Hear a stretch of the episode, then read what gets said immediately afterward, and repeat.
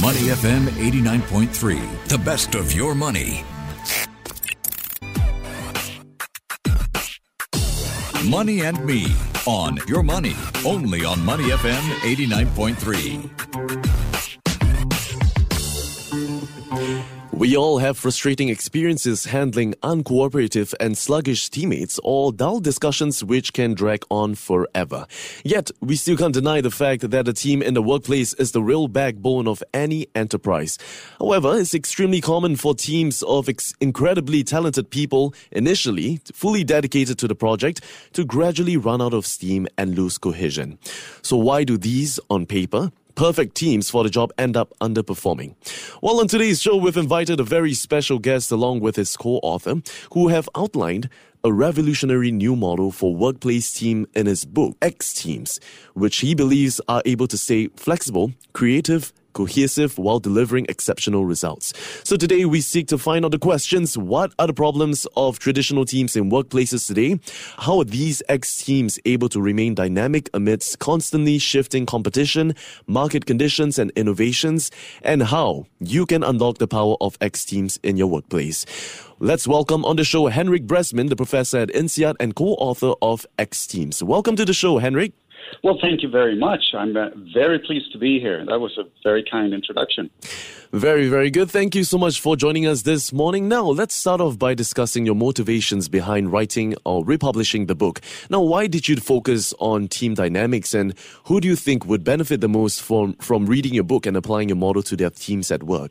Several questions there. Let's let me start with the first one, which is why we decided to republish the book yeah. now. Um, and there are several reasons for this, but I, I want to start by going back to the premise of the original book, which was published now more than, than 10 years ago. Mm. And the premise was this we need to reimagine how we build and lead teams because, as you said in the introduction, the traditional way of doing things doesn't work. We're going to get more back to what, what it is that isn't working, but, but why isn't it working? Well, because the, the world in which teams work has, has changed. And already 10 years ago, pe- uh, people talked about how we now live in, in this VUCA world. It was uh, an expression that was very popular at the time. The idea that uh, we now live in a world that is volatile, uncertain, complex, and ambiguous. And in this this world, we need to think differently about how to work. Mm. And our answer to the question how we need to think differently about it when it comes to teams was this idea of X teams. Now, the first reason why we decided to rewrite this book is because now we are in um, in a world of VUCA on steroids. So, in addition to the volatility and uncertainty and complexity and ambiguity, we have increasing diversity, asynchronicity. We have to add after the pandemic, and, and everything is changing in a furious pace. Yeah. And we like to call this the, an exponentially changing world. So that's that's the first reason.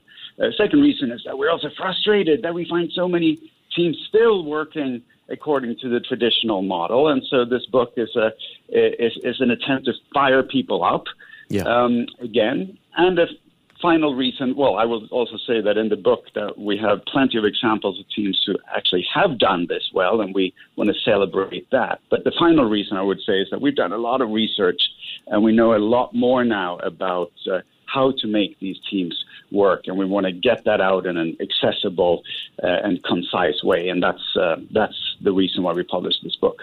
Wonderfully put. Thank you so much, uh, Henrik.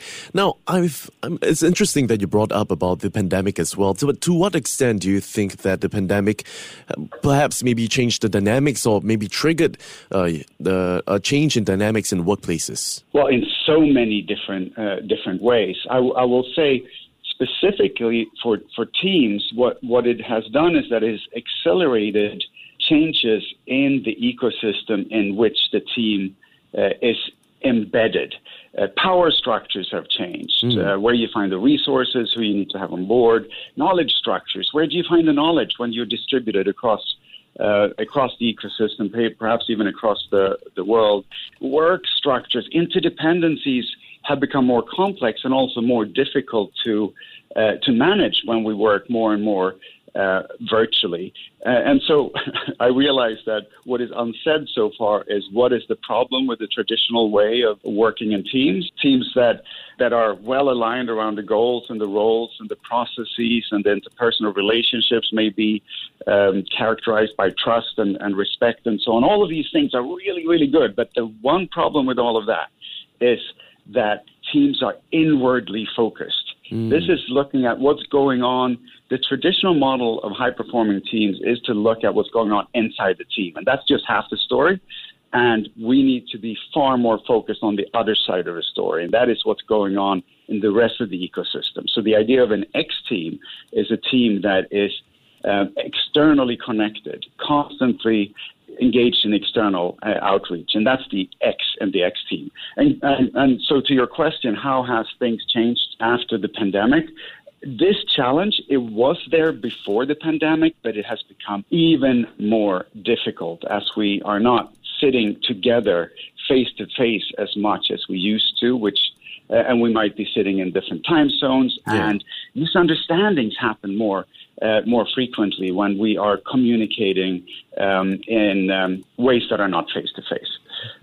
So I'll stop there. I'm oh. a professor. You can tell I'm I, am i am used to professing. So unless it's very good. Me, yeah, we, it's good. It's good. We feed on the the information he can give us as well. Thank you so much for that, Henrik.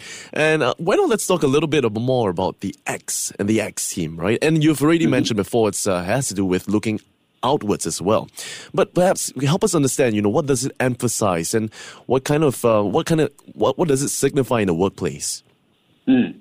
So uh, there are three principles, I would say, of, of the X team, uh, and a, a, team that cares as much about the external world as the internal world. And, and I actually want to emphasize this: that the internal dynamics of a team is still absolutely necessary. Um, so we're not throwing that out here. We're mm. just adding an external perspective. So there are three things that we found. One is that high performing X teams, they go out before they go in. They go out before they go in. And they do this in three specific ways. One, they go out and engage in what we call sense making.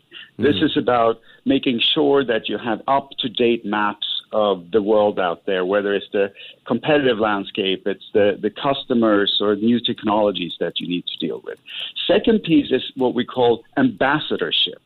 This is connecting with the power structure. This is making sure that you understand where you find the resources, where the powerful stakeholders are who you need to have on board, where you might find the lines of resistance, and so on. And then finally, um, task coordination mm. which is about making sure you understand and work with the interdependencies in your uh, your ecosystem. Right. That, that's the first part, out before in. The second part is to do this, you need to build a very robust internal environment. Because when you bring a lot of things in from the outside, you will have deal with disagreements and contradicting pieces of information and paradoxes. And to deal with that, you need a psychologically safe environment an environment where that is safe for, for interpersonal risk taking, where you feel you can be be are permitted to uh, to be candid about things you're unsure of, yeah. about things you disagree with, etc. And, and then the final piece is you have to pivot along the way. You can't just be out all the time. You you need to iterate between going out and going in, out in, out in. You go out there, you get information, uh, you come back and you collectively make sense of it as a team, and then you go out again. Uh, mm-hmm. And I want to say one more thing, which is probably already obvious, but it, this is a very demanding way of working as a team to constantly be out there with customers, with stakeholders that matter. Yeah. And therefore, sometimes you also need to go back in and rest for a bit. we also find that that X teams, when done well, is not only good for instrumental purposes, performance, whatever the bottom line is, yeah. but also for mental health outcomes. So those are the three things: go out before in, build a uh, robust internal environment that is psychologically safe, and then make sure that you pivot along the way and go out and in and out and in as appropriate. Wow! Thank you so much for that comprehensive breakdown, Henrik.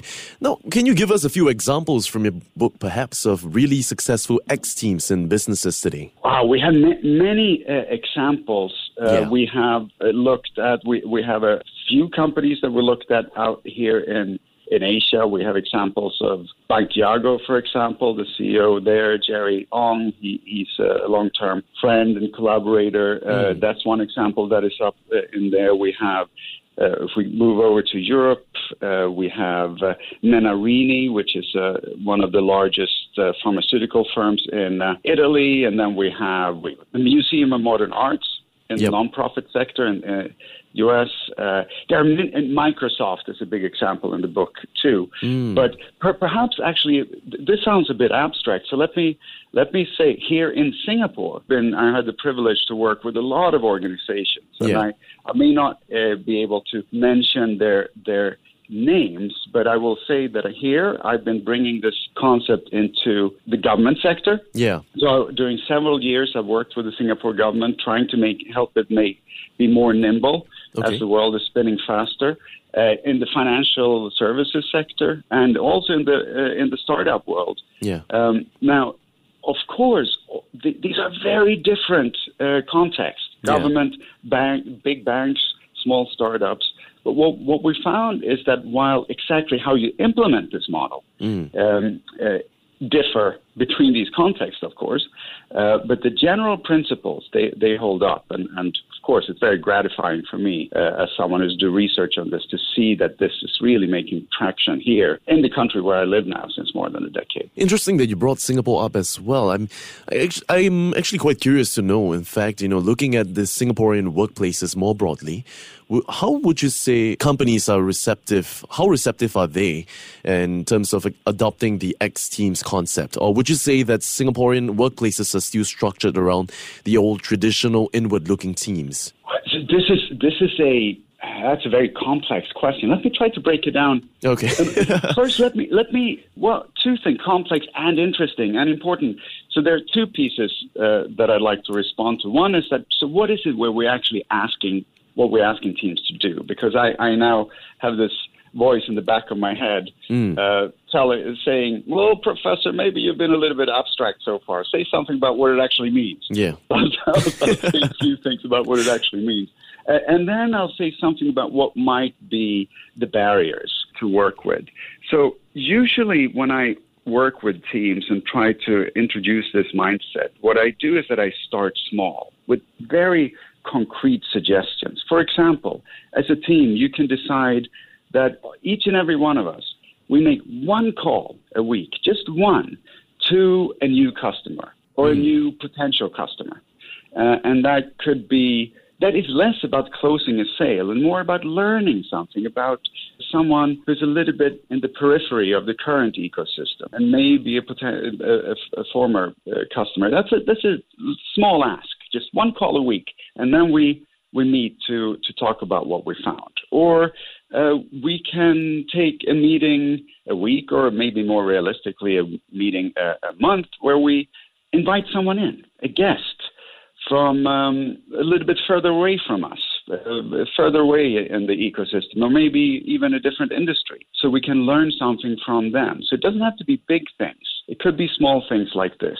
Um, and, and the final thing, very important, that I always say, because very often uh, what we ask teams to do is in the spirit innovating and, and being entrepreneurial. And, yeah. and, if you just let p- teams go off and be entrepreneurial and innovative, well, they may go off the reservation. so, uh, so, so therefore, it's important with guardrails. So, yeah. For example, I'm, I'm working with a software company, and they are all into to X Teams. Uh, however, they say to a team when they go off with an idea, they say, well, as long as you have, if you do not have X number of users um, by time Y, well, then we will cut this project. So everyone knows uh. that the, this is these are the guardrails, and it turns out that that's that's also uh, that creates um, psychological safety for the team because they know exactly what the rules are. Yeah. Now, second piece, why don't teams do this? Well, one is that we we seem to have just uh, burnt into our brains the idea very often that teamwork is something that is done in the team room or this if that's a Zoom room or a physical facility, and then we forget the people outside. Mm. So one thing we need to do is to just nudge people to think about outside of, as part of the team work. But then the, the second piece, it's a little bit harder to work with, is is we do like harmony, and if you go out and meet a lot of stakeholders that you might not know very well. You, you know, speaking to customers can be quite punishing, actually. Yeah. If you ask them what they really think, and so they're maybe not consciously, but unconsciously, we may avoid those kind of conversations. So what I'm trying to do when I coach teams is that I, I have them go through the first the first resistance, but then when they when they start to perform better, they tend to get into this new habit. Singapore, you asked, is this harder in Singapore? I would say that on one hand, it's easier because, because you're right that many, I shouldn't say all, but, mm-hmm. but there are many many industries here in Singapore that are traditionally top down and hierarchical. However, they are very driven and very ambitious, and they know what they need that they need to keep up to to continue to be world beating. Mm-hmm. Uh, and so they are really an easy sell on the idea that the future work is diverse, dynamic, and distributed. Mm. And uh, uh, X Teams is a very powerful vehicle for introducing distributed leadership into an organization. But then, yes, yeah. of course, if you have a tradition of of uh, top-down uh, leadership, it, it takes a, l- a little bit more work with these uh, um, th- these blockers. The, these uh, whenever whenever you do something differently, there will initially be you know hesitancy and, yeah. and, and, uncertainty because what has uh, do you know this in the coaching world? There there is this very common saying which is mm. what took you here won't take you there. Yeah, have you heard this? Yeah, well, yeah. that's what this is about. That the traditional way of working has taken you here. Mm-hmm. And that is really a successful place. Mm-hmm. So it's easy to say and difficult to do to let go of something that has made you successful uh, and try something new. Uh, and so, so yes, in in hierarchical organizations, and we don't find them just in, in Singapore, to be clear. And and increasingly, actually, now I'm thinking that I'm applying a stereotype that increasingly is not true for Singapore. uh, so wherever you have very hierarchical structures, yeah. Uh, yes, it takes a little bit more work to get people comfortable with letting go of the old way of, of doing things. But then right. when success comes, well, then it tends to get easier to, to ease into new ways of doing things. Oh, 100%. It's always hard to break away from your comfort zone, after all. No, Henrik, exactly. let's just say if I'm just a team member in my workplace and not a leader, mm-hmm. will the mm-hmm. insights from your book on this team model be useful to me? Or can I try to improve my team's dynamics as merely a member? Absolutely, absolutely. So I can give you just a couple of examples of, off the top of my head. Uh, remember the, the example I gave of how you can go out and, and talk to customers? Well, that's a yeah. That's an idea that, that anyone in a team can introduce. Um, uh, ideas that make the team look more outside than, than inside. Then, well, every team is different.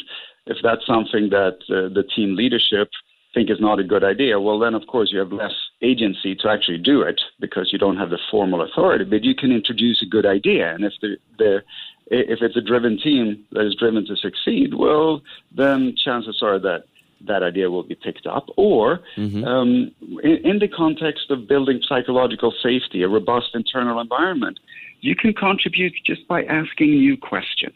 Because mm. one one of the one of the signifiers of the world that we live in is that we rarely have all the answers in a team. This is why we need to to open up.